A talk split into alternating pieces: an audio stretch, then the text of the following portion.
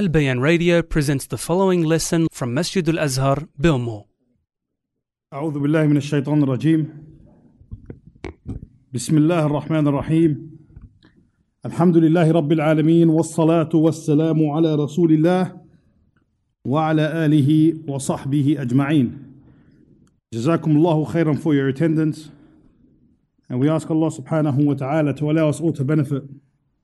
As we ask Allah subhanahu wa ta'ala to grant us understanding and wisdom.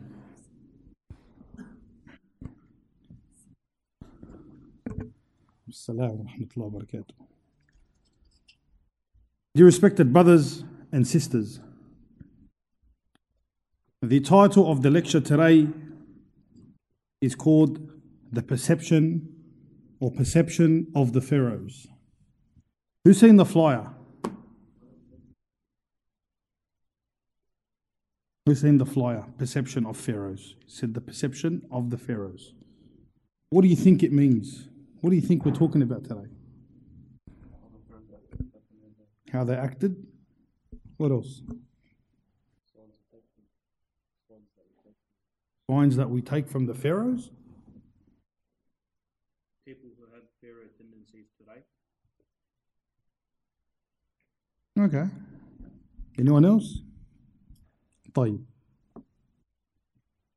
I like to pick your brains a bit. I like to pick the brothers' brains a bit at the beginning of the lecture. How you pick the brains a bit, inshallah, they get a bit more attentive. Now, pharaohs are kings. They were kings of their times, right? And I'll give you a bit of an insight. They were kings of their times. They ruled their empires, and they believed in the afterlife. Right? Their belief in the afterlife went so far that a pharaoh was believed to become, wal-iyadu billah, a god once they die. People once they die, would go to the afterlife. However, pharaohs become gods. These pharaohs had that belief and had that perception.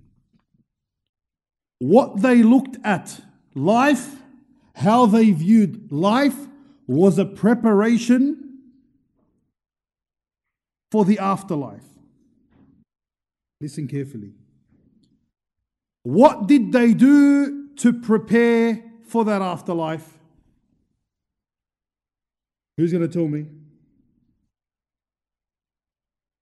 When I tell you pharaohs, what's the first thing that comes to your mind? Pharaoh. طيب. If I tell you Pharaoh, what's the first thing? What else? What else? Egypt. Where? Pyramids. What's the pyramids? Tombs. What's a tomb? Great, a resting place. A place where one is buried. Correct? Who knows how sophisticated the pyramids are? Very sophisticated architecture. So sophisticated that with all the knowledge we have today, we cannot establish or we cannot come to a conclusion as to how the pyramids were erected. With all the technology we have today, with all the building and architectural knowledge we have today, we cannot pinpoint how they built the pyramids. Nor if we were to build a pyramid, we would succeed. Who's got a building background here? Easy to build a pyramid. Can you build a pyramid like that? Can you build a pyramid to that magnitude? Each stone is more than a ton. We're not here to talk about pyramids, but my question is isn't there a reason for such great architecture? And how long would you think the pyramids took to build? Five years, ten years, way more, way more. طيب What was the purpose of those tombs? Why is the pyramid facing, why is the pyramid on true north? Why does it interline with the stars? Why such sophisticated architecture? For what reason? Yani today, if I was to ask you, why do they build the tallest building in the world? Huh? Nah, really, tell me why. Why? To fit more people in it? Why do they build the? T- why are they? Why are they building the tallest buildings in the world? For what reason? To compete. Competition. As the hadith the Prophet sallallahu alaihi wasallam said, يتطاولون في البنيان. He said that you would see the shepherds, the barefoot shepherds, a time will come when they will compete in erecting lofty buildings. طيب, so these buildings are erected that high for the purpose of competition. Correct? Yani they're competing with one another to build the highest building. If I was to tell you why is this building built, you'll tell me the, comp- the reason for that building. So, what was the reason, for example, that these pyramids were erected the way they were? And who ordered for the building of the pyramids? The pharaohs. طيب. I'm still trying to plant a seed here. What's found in those pyramids? Remember, there's not only those pyramids, there are pyramids underwater, there are pyramids in other cities, there are still pyramids under the ground, there are still. What is found in those pyramids? Treasures. treasures. Jazakallahu khairan. Now, treasures in tombs are different to treasures buried in order to protect them. Meaning, people would bury treasure in order to protect that treasure. However, treasure in tombs, especially the pharaohs, was for what reason? They believe they'll go in the afterlife. Exactly. They perceived and believed that the treasures that they take with them, the treasures that are in that tomb, would go with them to the next life. This is why, when they would open a chamber where there is a pharaoh or a king, they would find the best jewelry of the time. Perfect jewelry, so much so that if the jewelry was not perfect, it would not enter the king's chamber, meaning the dead pharaoh. Why? Why does it have to be of utter perfection? One. Two, they have found some mummies who happened to be some form or some way يعني, uh, deformed. يعني they would have a deformity. So what they did was they would cut that deformity, they would cut that area where there's a deformity and then they would replace it with something else, believing that that is how, that when they enter the afterlife, when they enter the next life, what do they do? They will come out, yani, full, normal. Did you get the picture yet? What's the picture? What else? Okay. Jazakallah khairan. Once a pharaoh gets crowned pharaoh, he begins to plan his tomb. As soon as he becomes pharaoh, he starts working on his tomb. Look at subhanallah, look at this. As soon as a pharaoh is crowned pharaoh, the king of Egypt, for example, he's the leader at the time, the superpower. The first thing they do is erect a tomb. Does that sound familiar? Does it sound familiar to something? Any familiarities? Can you link it to something else? No. We as Muslims are commanded to do this, but not like that.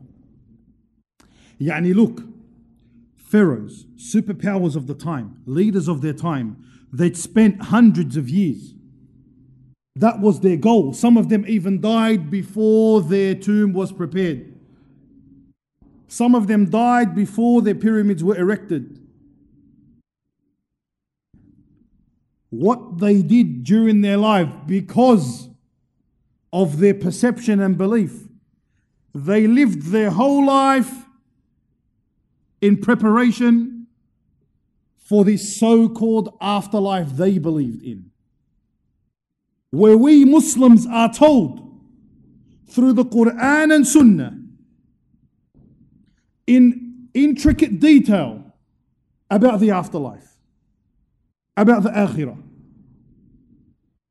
We are told about the akhirah.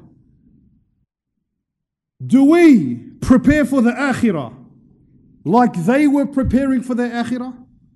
Although it's wrong, although everything they did was wrong, and their belief in the gods, and their belief in this, and their belief in the afterlife and whatnot was incorrect. However, look how they exerted all their energy and all their wealth on that. So much so that whenever a pharaoh would take power over another pharaoh, he would most of the time be inheriting an economy that is collapsing because the other pharaoh spent all the money on what? To try to get his tomb ready. We as Muslims, ولله المثل الأعلى, look at us as Muslims. What have we prepared for our afterlife? We can't take gold. We can't take money. We, even if we erect the most beautiful of tombs, you're not getting buried in it. Shar'an, shar'an, if you were to build a massive tomb in order for you to be buried in, and you die, the Amir will command that you be dug a hole and buried in that hole. Because it's against the Shara, for example. If you have riches and gold and money and wealth and companies and this, if you request that a single piece be buried with you, the Amir would say no. Bury him in his shroud. You can't take a single thing with you. Yet, we chase and chase and chase and chase and chase these things that we cannot take with us. So you ask yourself, who had better perception, me or that Pharaoh? Although he's wrong, although he's wrong, and the belief is wrong, but who was better at preparation, him or myself? And as a Muslim, it has to be you. And what are you going to take with you? What are you going to take with you? The Prophet ﷺ says in a hadith, he said, يَتْبَعَ الْمَيِّتُ ثَلَاث Three things will follow you to your grave. And two will return. Listen to the Prophet ﷺ. He said, three will follow you to your grave. أهله وماله وعمله. They will follow you to your grave. Your family, your wealth, and your actions. Then he sallallahu alayhi wasallam said two return. And his actions remain. Actions, can they be seen? Can your deeds be? Can you see how many deeds you have? Can I come and take actions from you, brother, and bury them with me? How do I be, how do I increase in this thing that is the only thing that follows me to my grave? By doing actions, correct? So ask yourself are you doing enough in order that you call it a preparation to enter with you into your grave? Yani, is it? Are you doing enough actions that you can wholeheartedly say to yourself, these are actions that I'm doing in preparation for when I am buried, they are buried with me. Money's not going with you. Gold is not going with you. Your cars aren't going with you. Your companies aren't going with you. Your family's not going with you. Nothing enters with you except if you want to talk materials, your shroud. Your shroud that's already been stitched and that's already perhaps been shipped and it's probably now being sold somewhere. That's what's going to enter with you. And your actions. And how do you increase in your deeds? You increase in your good actions. Now, can your money, your wealth, can it benefit you in your grave? Of course it can. Course it can. But Allah subhanahu wa ta'ala says in the Quran, وأنفقوا مما رزقناكم من قبل أن يأتي أحدكم الموت فيقول ربي لولا أن أخرتني إلى أجل قريب فأصدق Allah subhanahu wa ta'ala says in the Quran, He says, and give of that which we have given you. Listen, brothers, you hear this ayat a lot when you're at places where they are sort of encouraging you to give. I'm not encouraging you to give for anything right now, but I want you to ponder on this. Allah Azza wa Jal is telling you, and I want you to keep in mind everything I have just said. Allah Ta'ala said, and give of that which we have given you. Don't give of that which you have earned and attained. Do you work, Habibi? Who pays your wages? Or who pays your boss? Who pays the builders? Keep going. Where does it end? With Allah Azza wa Jal. Every single person that either gets paid or pays, this rizq is from Allah. This is not because of him. Allah Ta'ala says, وَأَنفِقُوا مِمَّا رَزَقْنَاكُمْ Allah Ta'ala is reminding you, give not of that which you attained, give of that which we have given you. Allah reminding you, we gave you this. He says, before death comes unto one of you, and he would say, Oh my Lord, had you had given me a bit more time, just a little bit, أجل قريب Yani subhanallah. When Allah subhanahu wa ta'ala says about the wishes of the person when he dies, he wishes that he goes back and he gives. Why? There are multiple reasons. Why does he wish that he went back and he gave? What else? What else, brothers? Sadaqa Jariyah, what else?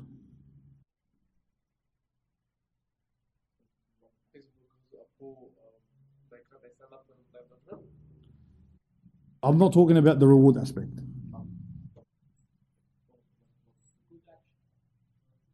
When he dies, all of this wealth that he worked so hard for gets dispersed. Yalla, here come the kids and the this, and Heather he gets this much, Heather he gets this much. What did they do? What did they do to earn this wealth? Nothing. So he's like in a spewing, he's like he's spewing. And no, I worked my whole life. I wasted my time chasing after this wealth. I used up all my energy. I let it get in my way of my salah. I let it, you know, all this time I spent earning this. And it can help me and it can save me. Now it's being given left and right and here and there. And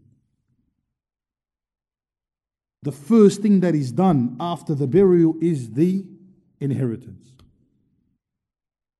And wallahi, I tell you this, brothers. No one is hungry for the inheritance as much as the time of death. Where you find families now start punching on over the inheritance. The, the, the deceased is still here, Habibi. We haven't even buried him yet. Look how much they're eager to take money that is now their haqq. This is my right now. A few hours ago, it was his wealth, and he had control over his wealth, and he could do whatever he wants with his wealth.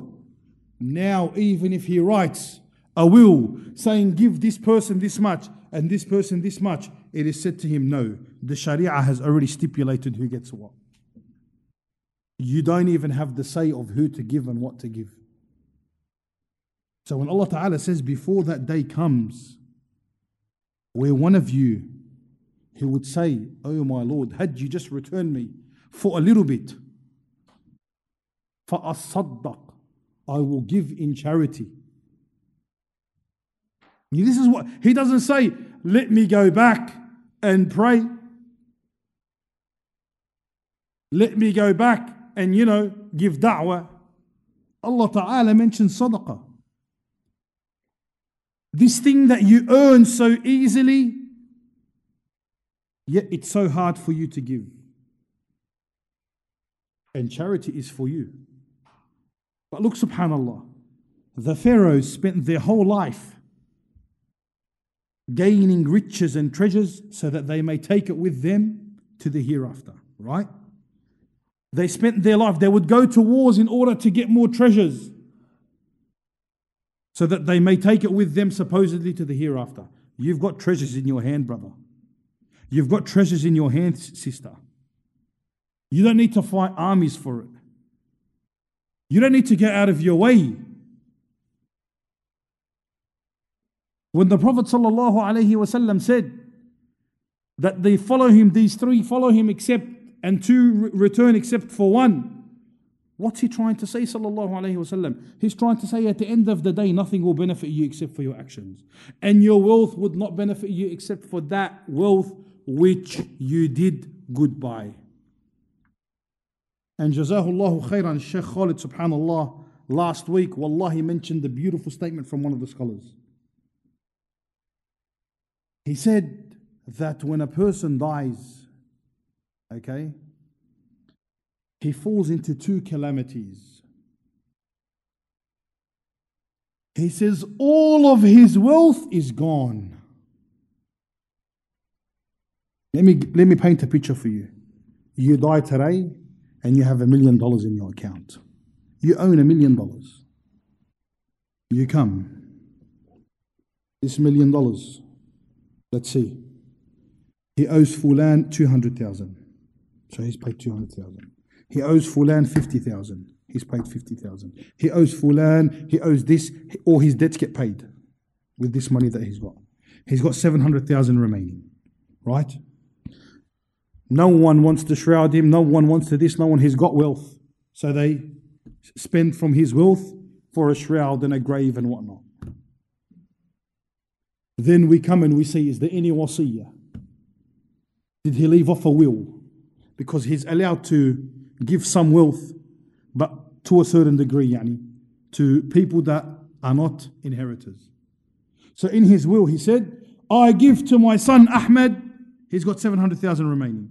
I give to my son Ahmed 500,000 and to my daughter Zainab 200,000 and for Ali, Khalid and Muhammad, I give them nothing. So we look at this wasiyah now and we rip it apart. This does not coincide with the Sharia. Come here, children. We split the wealth. The boys get double what the girls get.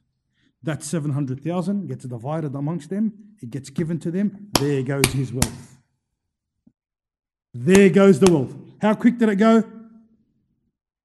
How quick did his million dollars go? Very quick. All of his wealth is gone. However, He's asked about every single dollar. This million dollars he did nothing with. Yet he's asked about every single dollar. What a calamity.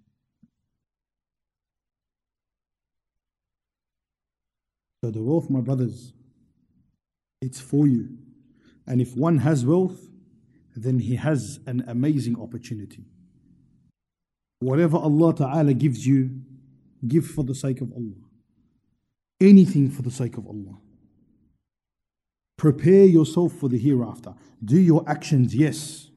Do your actions. Absolutely, your salah, your zakat, your sawm, your hajj, do all of that. But be of those who prepare. And if you're preparing for something, Allah, if I tell you, brother, go and build a nice house. Are you going to cut corners? No, you're going to give whatever you can in order for you to build that nice house. Or you build your grave. Don't be one, okay, who perceives that he dies and he does not, لا يقدم شيئا. He does not bring forth anything. And when I tell you, brothers, give, wallahi, anywhere you can find anyone you can give, give. Let me give you something, wallahi, that will make life so much easier for you. Every time you see someone asking for something, give one dollar.